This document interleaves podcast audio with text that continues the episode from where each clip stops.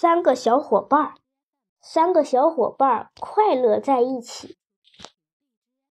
一所学校里有个四年级的陈大仙，他想要一只茶杯犬。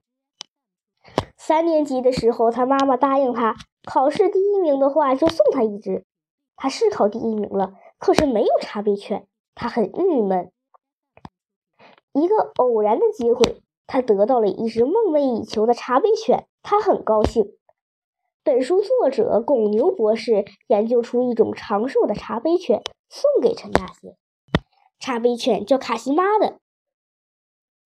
冬瓜是一位养猫的朋友，他的猫叫克里斯蒂娜，别名琥珀猫。兔子养了一只流氓兔，叫卡巴恰瓦。一天，三个小伙伴把宠物们带到学校。前两节课，宠物们表现的都不错，乖乖的躲在书桌堂里。第三节课，他们闻到了食堂传来的饭菜的味道，就不老实了，蠢蠢欲动，跑出了书桌堂。班级顿时乱了起来，同学们无心上课，抓小动物去了。